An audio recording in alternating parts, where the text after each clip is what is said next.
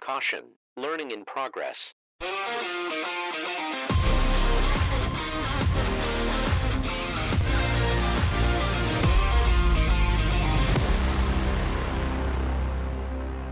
Hello, and welcome back to Smarter Every Season. My name is Tyler Hubert, and this is the podcast brought to you by the product support team here at Precision Planting. And we get together in an effort to try and make our listeners, and to be honest, ourselves most of the time, smarter every season.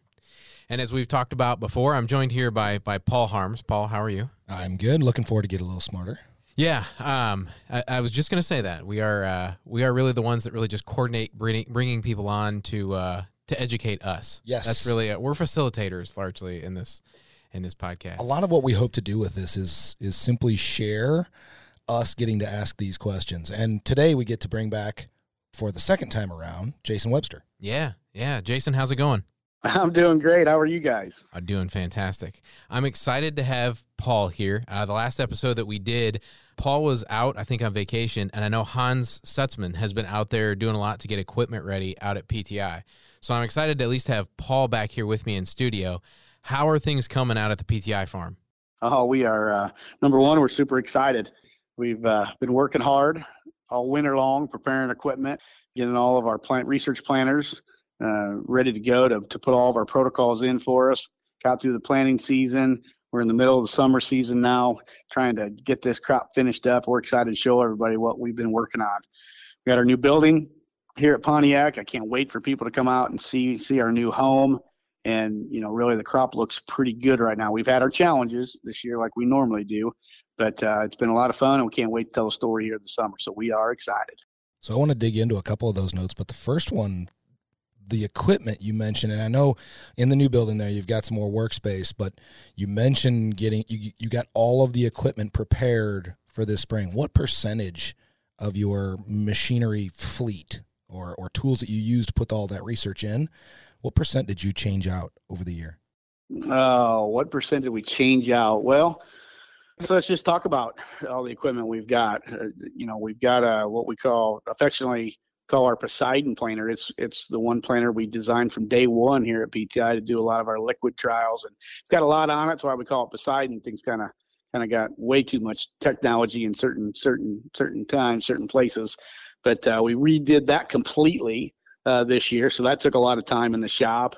We introduced some Case IH equipment for the first time here at the farm. We've got a partnership going with Case IH, so we brought in a, a 2150 and married it with one of their tractors. So that was a late build for us. That actually that was a scenario that came in basically after the 10th of April before we got um, you know availability of all that equipment and then we're scrambling trying to get everything put together so it was you know one of the things here we always have to be flexible and um, even when you think you've got a plan just just realize it's probably going to change at some point we had a momentum planner on a, on a Fendt 1050. So we had to come in and, and uh, put conceal furrow force uh, via on, on that planter.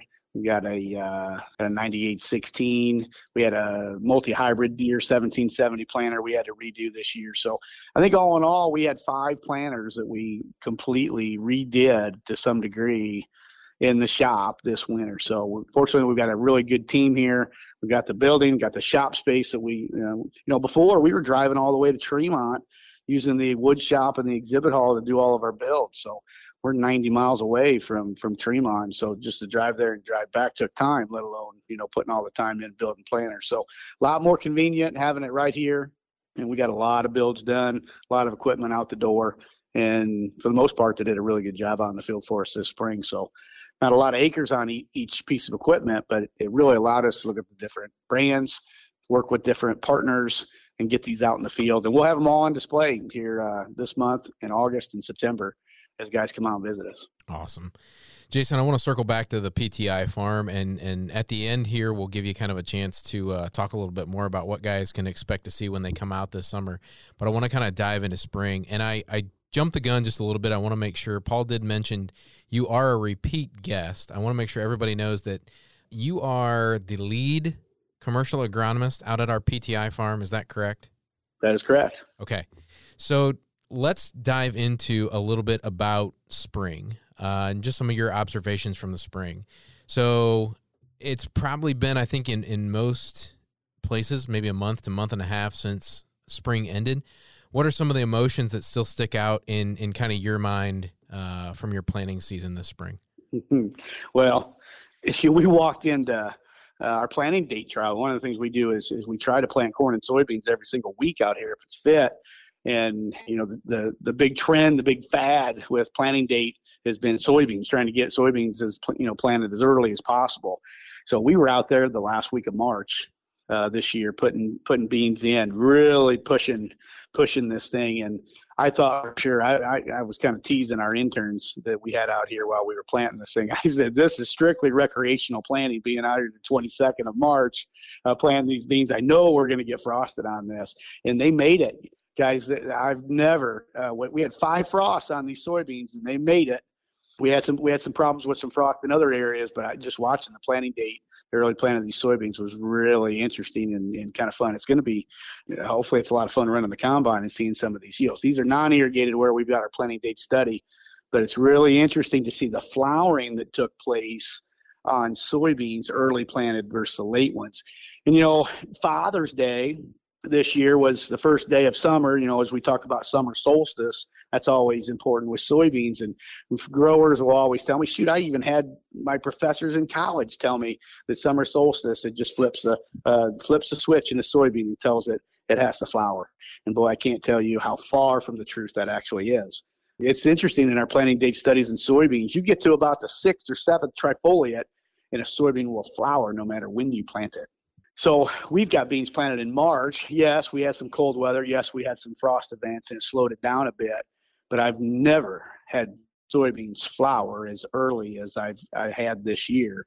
You know, we are, you know, I mean, a lot of times um, we get to to Fourth of July, and there's a lot of beans that haven't flowered yet. We already had two to three weeks of flowering on some of these soybeans. It was amazing. So, so a couple questions on a that. lot of beans by June first. We we were flowered. Okay, hold on. A couple questions. I need to I need to ask some learning there. Uh, one, is that the earliest you've ever planted soybeans? Yes, yes, it is. so I, yeah. lo- I love yeah. the term recreational on that as well. Recreation. we thought it was recreational. Well, you know, as the snow flies on top of the beans you plant, you really kind of get butterflies in your stomach a little bit, thinking, "Oh my gosh, did I do the right thing?" But in a way, I mean, I mean that's what the PTI farm is. We try to make mistakes to see what's going to happen. So if it ever happens on a wide scale or ever happens on a farmer's farm, they can they can lean on us a little bit and say, "Hey, in that trial, what what happened? What did you do? What was the end result? What was the yield loss?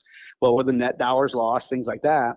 And so now we've got some answers and we can talk about it with growers. That's why we're doing it. We don't necessarily want it to happen on a large scale basis, but it is kind of fun learning learning to see what happens in the field in these trials. So uh, are you in a position where you're comfortable sharing what your target pop was, what you dropped in population at planting and then any impact? I know you said it got frosted a couple times on some of those earlier plantings and how much you have as a final stand going into that flowering time. Yeah, I, I, didn't feel good about it at the time, but we kept all of our seeding rate at, at, at 130,000. 30 inch rows, we kept them at 130,000 for every uh, planting date to look at the differences. I, I, I, was really hoping I'd get half a stand to talk about the wild weather. didn't know that usually happens on, on beans. Um, we got about 100,000 stand off of planting 130. Oh, and then nice. as we planted later into warmer conditions, uh, we're real close to that 125 up to 130 um, across the trial. So it'll be really interesting to to look at those differences as as we get to harvest here. So you were you were you're sitting at at a hundred thousand plus even on your mm-hmm. March twenty second, and yes. and I'm gonna just go ahead and get this stated. We don't assume that that would be the ideal planting date every year what would, in my opinion, what would be the ideal planting date? No, that March 22nd is probably not going to be an ideal date each year. no, no. Most of the time, we can't roll anything. We can't roll a tire at all. And that was kind of just we're never fit. Yeah, and that was kind of neat because this year we were fit. The ground was fit. Yeah, yeah. yeah. It, ground worked up the best the last week of March into the first probably ten days of April, yep. and then it got a little a little rougher after that with the weather that we had. But, uh, you know, as far as tillage goes, I mean, we do conventional tillage, vertical till, strip till, no till. But boy, everything worked up really, really well early. That's why we were running as early as we were. Not so much with corn. I kind of held back on the corn. We kept it in our planting date. That was it. But we held off on the rest of the corn so we could concentrate on planting a lot of the beans early. Okay, so the other one of the other questions I thought of while you were explaining about those soybeans, that early planting, is you mentioned on the flowering date, and Mm-hmm.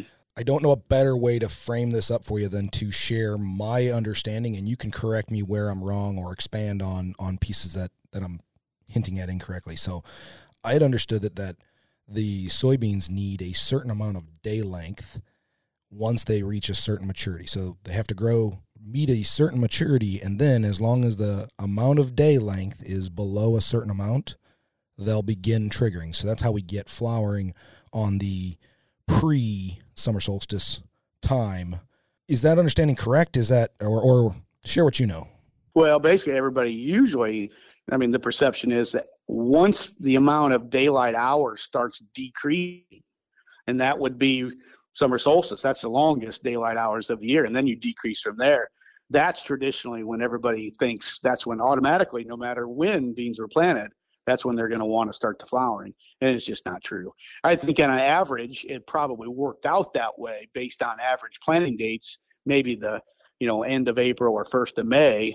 But typically, I mean, we look, we grow stage these beans every single few days, and you get V6, V7, and you're going to be throwing a flower no matter when when you plant it. So that's just just how the soybeans work. Now we want a long growing season for beans. That's why we're trying to push planting date earlier on beans. Here we are in central Illinois, and you know I'm jealous as heck as these guys in the south that have a longer growing season and a better climate for growing 100 bushel soybeans. We got to work at it. I always tell guys we got to cheat at it and plant early to get a longer growing season to give us a chance at some of these higher yields. But how are you going to get in? How are you going to push planting date earlier? Well, if you've got drainage issues on your farm, I don't know. It's going to take, in some cases, some super dry weather in March, 1st to April, and that just doesn't happen. So here we are at the PTI farm. We're trying to put tile in, get good drainage. So uh, we're doing strip till. So if we can get in there and and uh, just lightly go in and uh, and put that crop in and get off to the races and get off to a good start. But you know we're seeing some huge advantages. I think the tally right now um, here at the PTI farm, we're pushing soybean yields by 16 bushel to the acre on average by pushing uh, planting dates earlier. 16 bushel, that, that's a lot of bushels that we've been leaving on the table in the past. That's a big opportunity. And you mentioned you use the framing or the phrasing. We have to cheat to get the yield out of the soybeans. And I know there's a lot of tools that guys have done over the years to shorten that nodal length, that internodal length, to force more energy into the flowers. Are you finding the earlier planting date offsets that need, negates it, compounds it? How do how do you see that playing together with planting date? Yeah, I mean we. I mean, I don't know. And when we look at noting, I mean, that's one of the things we tried to do this year. Look at the amount of nodes. And matter of fact, the week before the Fourth of July, we were finding up to 38 nodes per plant. It's the most nodes I've ever seen on soybean plants before the Fourth of July. It shows you how early we got these beans planted and and uh, the kind of the growth stage uh, of these beans. They're just incredible the way they look right now for this this time of the year. Um, you know, you get nodes closer together. You know, trying to almost damage soybeans. I mean, that's been you know kind of a practice a lot of growers have been trying to do. Whether it's you know, a lot of the guys would come in with what I call like chemotherapy type products, Cobra in the past, just to try to sting these beans, you know, hold them back a little bit so they come back with a vengeance. We saw, we kind of saw some of the effects of that years ago. I remember as a kid, row crop cultivating. So you've got a John Deere 3020 with a row crop cultivator behind you and you're turning on the end rows, you know, and you come back a couple weeks later and you see those beans you drove over and they're just branched out. They're, they're short you know they were damaged they were hurt but now they're branched out and they look incredible. And so a lot of guys are saying well how do i do that in season? How do i how do i hurt these beans to get them to come back and work hard? I don't know. We've got plots here where we're rolling soybeans. I haven't done done the rolling soybeans in in, in a number of years but we're working with uh, a manufacturer that's got some rollers and they're interested in getting some data and so it works out really good for us. Where we get access to the equipment, we get out in the field, we roll it, we look at the kind of damage it can do, and then how these beans come back. And is it a feasible way? Is it a good agronomic practice to try to try to encourage these beans to either branch more or node closer together, ultimately getting more beans? Or is it a detriment? Does it actually cost? I mean, we're going to look at yield and economics of it, but it is interesting. It's a lot of work. It's a lot of management on these, but we're hoping it pays off in the end. That's awesome. I and we've we've kind of rabbit trailed a bit down soybeans and while that's been fun, I do want to turn that back and come back to one of the earlier things that Tyler brought up from the spring was you, you, we've been heavy on the soybeans, which was an unexpected win, uh, a bright spot. How about an unexpected challenge from the spring? What what did you go through that you weren't expecting? Was it was it a roller coaster ride this spring, or was it even keeled? Well, it was a roller coaster for soybeans. I mean, those early planted beans I mentioned in March how they got through five frosts, I have no idea. I mean, you, you should have saw us on the first night of frost. I mean, they're predicting 22 to 26 degrees, no clouds, no wind, no nothing. The perfect recipe for frost. And I'm buying every tarp you can find in every hardware store across Livingston County. And I said, we're just going to tarp the whole darn plot, and we're going to find out what we would, you know, what we would have had if uh, frost kills these beans. And there was no frost damage at all. We did all that work for nothing. However, we get into some of our tillage studies where we're looking at conventional tillage, vertical tillage, strip till. I mean, we got all these, all the main tillages out here in the farm. And we got out and we planted soybeans on the 6th of April. So we're doing fertility rate studies, we're doing the general tillage studies. Frost came in, two frost events. Okay. It would have been the Mother's Day. So, so this year, Father's Day, we had tons of wind. This year, Mother's Day was was uh, frost. I don't know what it is about Parents' Day, but I'm not really appreciating it very much. But we had the frost come in, and depending on the tillage, it hammered these soybeans. Now, why the March planted beans? It must have been just the location, high spot, low spot elevation, whatever. Maybe some wind, cloud cover, something. But in general, my conventional tillage, the more tillage I did when I planted these early early soybeans, the frost never hurt them. Why? Well, we're collecting more heat. Got that beautiful black soil. You get that sun shining. You're going to heat that soil up, and it's going to take longer amounts of cool temperatures to ding those soybeans. You got a little bit of insulation there. On the other hand, we go to no-till, complete no-till, standing stalks, tons of residue, and that's insulation the other way. And the beans just got absolutely torched. Some of the worst frost damage I've seen in soybeans in, in probably a decade or better you know, here we are. You know, we talked about it earlier, trying to push planting dates on soybeans, telling guys, I think we ought to do it. What's the risk reward on it? And I absolutely got hammered on my reduced tillage acres. So where that insulation, that residue is that insulation blanket and it helps keep moisture in. It also is keeping your temperature lower. It's guarding you from that UV and that, that warming trend. So yeah, it's just harboring cool temps. That's what it's doing. And uh, anywhere we were close to residue, even on strip till, you know, you got that beautiful black strip. I got some examples out here where we're on the alleyways. You get the planter turned around. If that planter wasn't perfect on that strip till, you just moved it off just an inch or two towards some residue, total death. And so we've got plots out here where I left a portion of the stands that I had from these frosted soybeans. And I, am going to show you the difference in strip till, vertical till, no till, conventional tillage. And I'm going to show you the stand counts that I had and the decisions that we had to make. Do we keep it? Do we tear it up? And if we do tear it up, how do we tear it up? You know, you just go in, patch it in? Do you, do you rip it all up? Well, I don't want to do that in a no-till environment. And so we were using different herbicide platforms to do the replanting. And so we'll talk about that here at PTI. I thought it was a really easy replant event once we made the decision we needed to do it. But uh, we just switched herbicide platforms and it worked pretty well. But we'll walk through this all uh, all summer long as guys come out here to the farm and we'll show the actual beans that we didn't rip up and we'll talk about it. And so if it ever happens to growers, maybe they'll know what to do. Are we going to give them the hoop and the and the calculator and make them make the calculation themselves, or are we going to have some yeah. of that done? Yeah, we'll have some hula hoops out there. We'll have some tape measures, and we'll go out there. We'll all have it all done ahead of time, but we'll show guys how we actually make those calculations and maybe what is that drop dead bottom number that we're looking for that'll determine whether we need to replant or not. Yeah, that's a big part of the discussion. That's awesome. Well, speaking of what we're going to be talking about and teaching on this summer, that segues perfectly into let's have a conversation because we're going to be hosting guests at your at your home site there a give us a uh, a verbal description of what they're going to see what the day is going to look like yeah so we're going to split the groups into into two we'll have an early group that comes in 7 to 7.30 in the morning and then we'll have another group that comes in just around 10 o'clock. And so we'll just keep rotating these two different groups of folks in all day long. Each group is 50 people. So we're going to have 100 people a day here at the PTI farm. It's so refreshing to just say that after a year of COVID and things like that. We're excited about being able to be full here and have lots of people every day. But what a typical day looks like is three different sessions. When a grower comes here to PTI, you're going to be split up into three different sessions. First session, you're going to be able to basically go out into the field with me.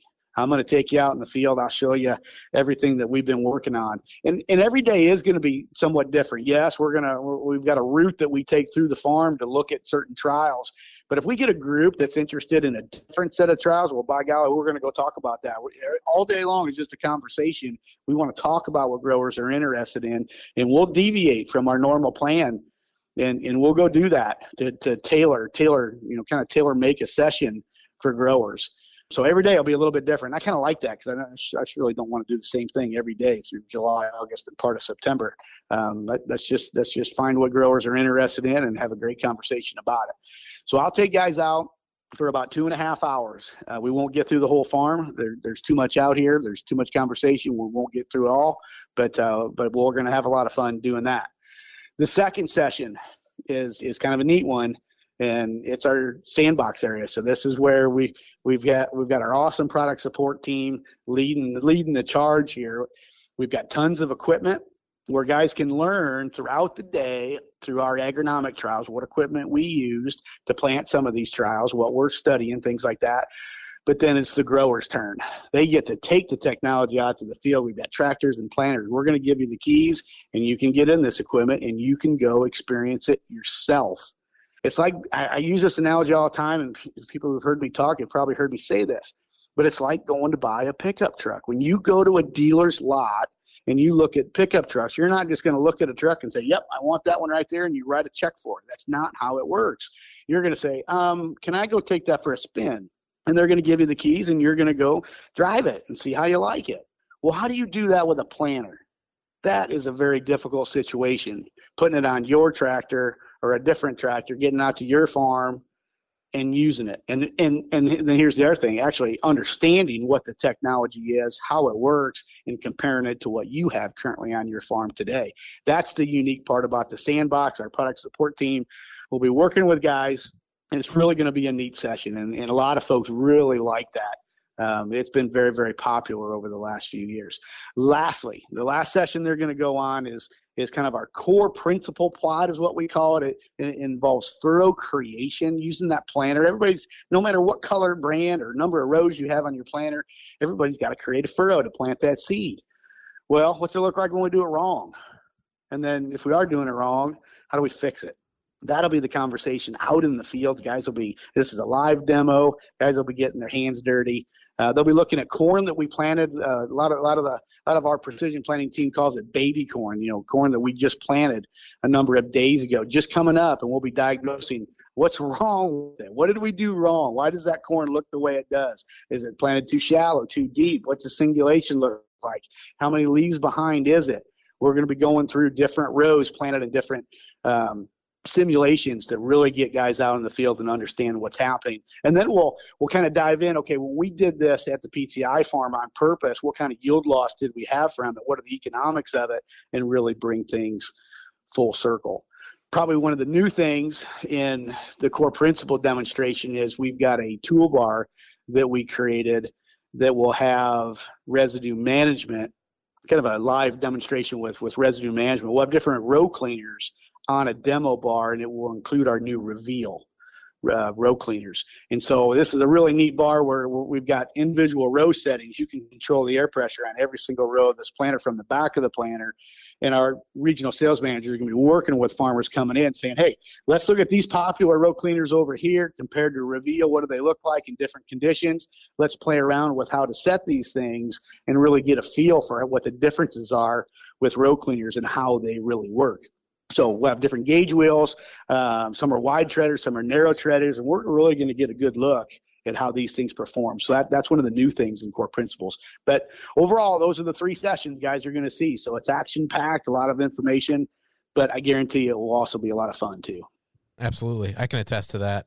I will say too, Jason, I'm looking at uh, the precision planting website. There are still times available for guys to sign up for the. Uh, I, was motioning to Paul two weeks. We've got two weeks from today before the first session uh, starts out at PTI. So July 26th is when the first week kicks off with kind of the staggered two groups that you were talking about. One starting at 7:30, uh, one starting at nine, and again, there are still spots available. So, a general encouragement to anybody listening: there is still opportunity to sign up and get out there. Uh, weeks, couple weeks in August, uh, a couple or a week, uh, the first week of September. So, just again, an encouragement that there there are still spots available out there at the PTI farm. And we love Yeah. having that's that's one of our our enjoyable time like most enjoyed times is when we get to host people and bring guests in and uh, we love that part. So Jason mentioned earlier something about cheating. I think when product support gets a day out of the office, we feel like we're cheating. Does it kind because it feels like eh, we should probably be in the office getting stuff done, but we get to be out here and playing equipment out out with farmers. So Yes, this is it- pretty cool. yes, the work feels like is play at that point. It's it's Yeah. a Yeah. blast. It's it's a lot of work, but it is fun, and not only for for growers, but for us too. So we really enjoy guys coming out. Popular question I'm getting right now is how do I sign up? How do I get to come to the to the farm on one of these open days? And I guess you know our, our premier dealers. You know this whole farm is designed for our premier dealers bringing their customers in. So uh, a lot of a lot of it happens that way. But growers can go to the website and go to precisionplanting.com and just click on the events tab. You can see all the days and sessions that are available, and they can sign up right there if they'd like as, as well. But uh, basically, those are the two ways to get here. And, and uh, we're not just one field day. You know, for years, I used to be on a research farm, and we do one field day a year, one day. And I, I guess I was always kind of kidding around a little bit. I said, "Man, we go all we go through all this work for one day of people coming out to see what we're working on on the farm." And the moral of this story is be careful what you ask for because you just might get it. what a glutton for punishment we are. We go every we go through Ju- July, August, and September. It's not one day; it's every day, five days a week out here. So uh, hopefully, we, there's a day that uh, everybody can find open and come out and see us. But that lens towards your earlier comment of we may lack a bit of polish, or please excuse our dust in a couple areas where we built it around the flexibility to cater the conversation. You want to talk about this fertility question? Well, I, I got a plot and a research test over there. Let's go talk about that and dive into the piece that they're interested in. So Yeah. that flexibility, A, helps keep it fresh for us, but makes it more valuable for the customer, for the guest, for the for the person we're bringing. And it may feel a little on the fly at times, but it's a it's a wild fun ride. Yeah, there's no cookie cutter approach because we've got growers from all over the country coming. Before COVID, we had growers coming from all over the world, and everybody is different, and you can't do the same tour. Um, this is not PowerPoint slides, bullet by bullet, talking about the certain trials every single day. I want to know what you guys are interested in. We'll we'll talk to the growers when we're having a conversation. You know, what were your challenges this year? What do you guys want to talk about? Why'd you come here? What kind of answers? You know, yeah, I know you've got questions. What are those questions? And, and let's see if we can get you the answers. So if we have to deviate and go to a different area of the farm, by golly, we'll go do it. I mean, that's half the fun. Yeah, Jason, I have one more question for you too. Uh, speaking on what what people go there and what they want to learn about and what they want to see, I know that generally the product support team leaves the PTI farm saying something like, "Did you see this new piece of equipment that Jason has?" And we're really intrigued to see what new, I guess, toy or toys you get out there. So, did you have a favorite? I'll say toy or piece of equipment that you got to use this spring, or that you're even going to use this summer that you can share with us. Yeah, there there is is one that uh, is near and dear to my heart right now. Uh, some technology that we were able to get on the farm, and, and we really needed this uh, as we talk about scouting. Um, I think scouting is the number one uh, problem we have in the ag industry. Nobody wants to do it near, and if they do do it, they don't do it near enough, and I don't think they really know exactly what they're doing in the field, and it's a problem. And there's too many times, especially this time of the year, growers will say, "Well, you know what? I've done everything I could. Now it's just up to Mother Nature." I don't subscribe to that theory. I really don't. I'm a guy that eh, I'm super busy. There ain't enough time in the day, but we still have to know what's going on with the crop. So we have some technology this summer, and I feel like I'm giving it all away. I want guys to come to the farm. I want them to be surprised. But but here's a little sneak peek. we've got technology on the farm where we've got sensors in the crop canopy that are telling us where where our fuel gauge is at. Okay, where where are we at this week compared to last week?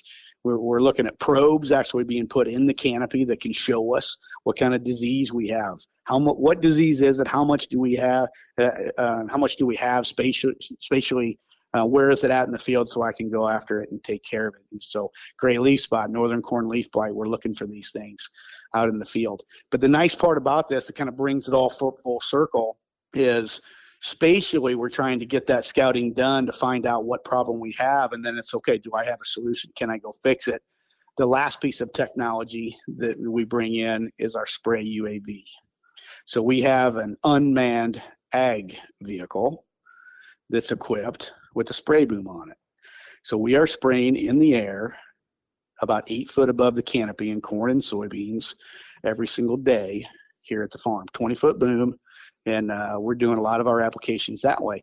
And I say it's near and dear to my heart because we've been wet. Ten days ago, we had a, between five six inches of rain, and we were we're wet. You can't get a high boy in the field, so we're tag teaming this thing, doing everything we can, doing our testing to find out what we need in the field. That gas that gas tank isn't full. What do we need to apply? Some of it may be applied through drip tape and a soil application. Okay. Yes, it's a form of irrigation, and I don't know I really need water, but I need that soil nutrient or that application right there. And we're going to do that, but we're going to tag team it. And we're going to be in tandem with a foliar application as well. And that foliar could be for nutrition or it could be for disease management as, as well. We're going to live demo all of this in the field every single day here at the farm. So if guys are interested in, in what they're hearing right now, I, I can't wait for them to come out and see it firsthand. I know I'm pretty excited to see that. Now I am curious. You you used the phrase tag team that that seemed like a lot of fun to use that that UAV. Did did anyone else get to fly that or was that all you? uh, we have our team here at uh, at the PTI farm that uh, that does this daily. Yeah. And uh, we'll be showing some folks. Here's the thing: with this technology, we have to be smart about it, and uh, you have to have the right people doing it. We're trying to be diligent with the training and the education and everything that we're doing. We've got to be smart because we've got a we've got a piece of, of equipment moving in the air, and we are on the edge of town.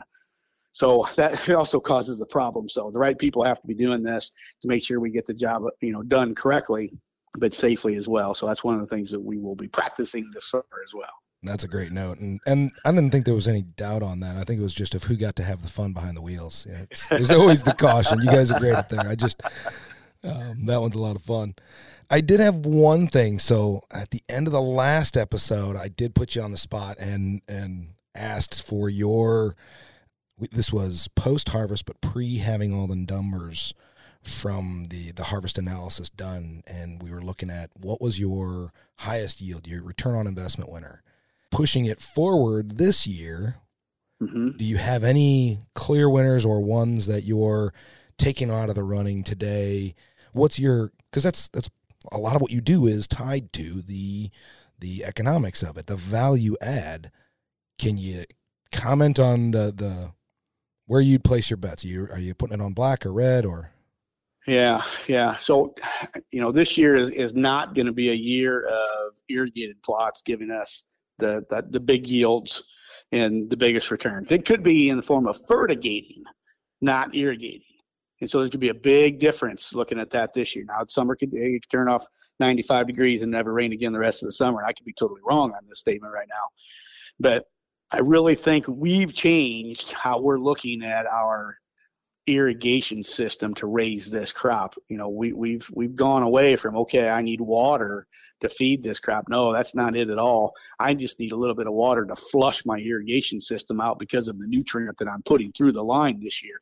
That's going to be a big difference. So, kind of big yields away from just the straight irrigation, but we'll have big gains, I believe, with what we're doing in the field. The ability for us to come in and put nutrients like sulfur and nitrogen in potassium is going to pay so big this year. I'm excited every day you know we're looking at this and, and and and there's a trial every single day where we're applying some of these these products whether it's in the soil or whether it's foliar and it just goes to show you management you know and we're I know it's more work. I mean, we're we're out here at this farm five thirty in the morning, and we don't get home till ten o'clock. This is every single day out here. We're working hard to raise this crop, and some things are going to work, some things are going to fail. I know the management though is going to pay off. Now we'll put the the exact dollars to it here this fall and this winter, but it just goes to show you if you can watch this crop and kind of understand what it needs, we can we can supply it in some cases we can go after it and see some big gains.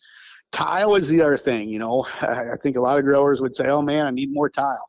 This year, you can look at some of the fresh tile. We I put tile in. I just cringed when I put it in. The, the, the time that I got the tile machine in was was March. So the end of February, first of March. And I hate putting field tile in that time of the year because it's never fit. And then I'm like, oh my gosh, I'm gonna struggle with working that wet soil, you know, all summer long with compaction and things like that. But we got through it, and you ought to see the differences in some of this tile. You can see right. You don't need a tile probe to find out where the tile's at. You can just see the response from the crop. So we've got tile that's put in every 15 foot in certain spots for some wow. high management, where we're pumping water back in from our water recycling program. We're not putting it through drip. We're putting it back to the tile. Mm-hmm. Um, there it's a little you know there it's only going to be water and so that's the drawback with that system yes i can reuse that tile for something else but i'm i'm limited you know with nutrient application. I really can't you know, i can't put nutrients back in a tile. I don't think that's probably really safe even with our water recycling program. So i'm to have to limit that to just drip applications. But there's going to be some big gains in the tile in 15 foot 30 foot 60 foot pattern tile that we've got on the farm that will be extreme this year, and they they will definitely be high on the The early planted beans that we talked about, I really think that that we're going to push this thing. The one thing I, I wish if I go back and do over again to really push these soybean soybean yields, I wish I would have had my drip irrigation installed just a little bit earlier to put a little nutrition on when those beans were at the second, third trifoliate. I wish I could have had that going. But typically, we don't put our, um, you know, we put our temporary drip system in, and that doesn't get done to our last post treatment. And with this year, as early as the beans were planted, I think we needed to have that drip on a little earlier to help give us more of a push. But but I guess we're offsetting that hopefully, and I guess I'm, I'm hoping anyway in my mind that with some of the foliar applications with our spray UAV, that we can offset some of that. Awesome, Jason. So those are what I'm thinking on the, the the the big big yielders this year. Okay. Okay. So I'm looking at my computer right now, Jason. If everybody goes to precisionplanting.com, and then there's a tab up the top for events, and that will mm-hmm. guide you right to where they can find open dates on registering to get out to the PTI farm this year. As you stated, we've got for those who are maybe a little bit more local, the 7:30 a.m. start time, uh, and then for those who eh, maybe like to sleep in or got a little longer travel travel time or drive time, we do have that that uh, nine o'clock start for everybody too. Jason, I want to thank you so much for for being on the podcast. You are always so kind to take time out of your day. I know it's it's probably the busiest time uh, right now to try and set aside and come onto the podcast, but we are we are super super grateful to have you. Well, thanks for having me on, and I just I just love talking about what we're doing here at the farm, and hopefully someone will listen to this and they'll say, you know what, that sounds really interesting. I'd like to come out. Can't wait to have the conversation when they get here. And I hate to I hate to even put this offer out here, but I would I feel I would be remiss if we didn't bring it up as well. If you mm-hmm. can't make your way to Pontiac, Illinois and get to see Jason and the research plots and our team and the sales team and get to walk those fields with us, we would love to have you. But if you can't make it, you can still partake in the learning that Jason and his team are doing out there by getting signed up at insidepti.com. Yeah, Inside PTI is has been a lot of fun to do. We do weekly videos, so if you sign up, again, you just go to insidepti.com and you can you know subscribe to this video series. And we're putting out two videos every single week. They're they're five, six, seven minute videos showing some of the plots that we're working on, and it's like you're really there, you know, here at the farm with us with these videos. So that's a great way to keep up. You can go to your Precision Planting Premier dealer. They've got all of the results from past years. If customers want to want to see that, that is available. And then we'll be doing grower meetings here this winter where uh, guys can catch a meeting and, and learn about some of the things we're working on then too. So all comes back to the premier dealer. Awesome. Well, Jason, again, thank you so much for taking the time to be with us today. On that note, uh, we're going to let you get back out to the PTI farm. We know this is a busy time of year. And so, with that, we'll go ahead and wrap up. I want to thank everybody so much for listening to the Smarter Every Season podcast. I want to thank uh, Paul Harms for uh, for co-hosting with me today, and uh, we hope to see everybody out at the PTI farm uh, sometime this summer. And until next time, we'll see ya for the Smarter Every Season podcast.